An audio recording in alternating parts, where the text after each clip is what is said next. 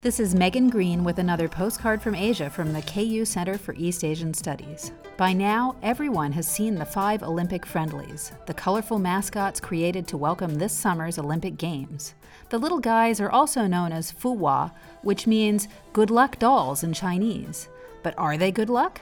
Internet chat rooms in China are ablaze with accusations that the Fuwa are somehow causally related to the recent spate of disasters to hit the Middle Kingdom, because the little icons are connected with the areas hit by the disasters.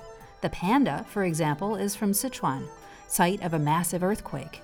The antelope is from Tibet, site of much unrest. And the little torch, well, you know about the protests.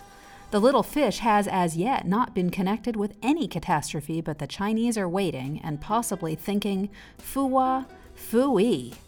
With thanks to Leslie Von Holten for this text from the KU Center for East Asian Studies, I'm Megan Green. Wish you were here.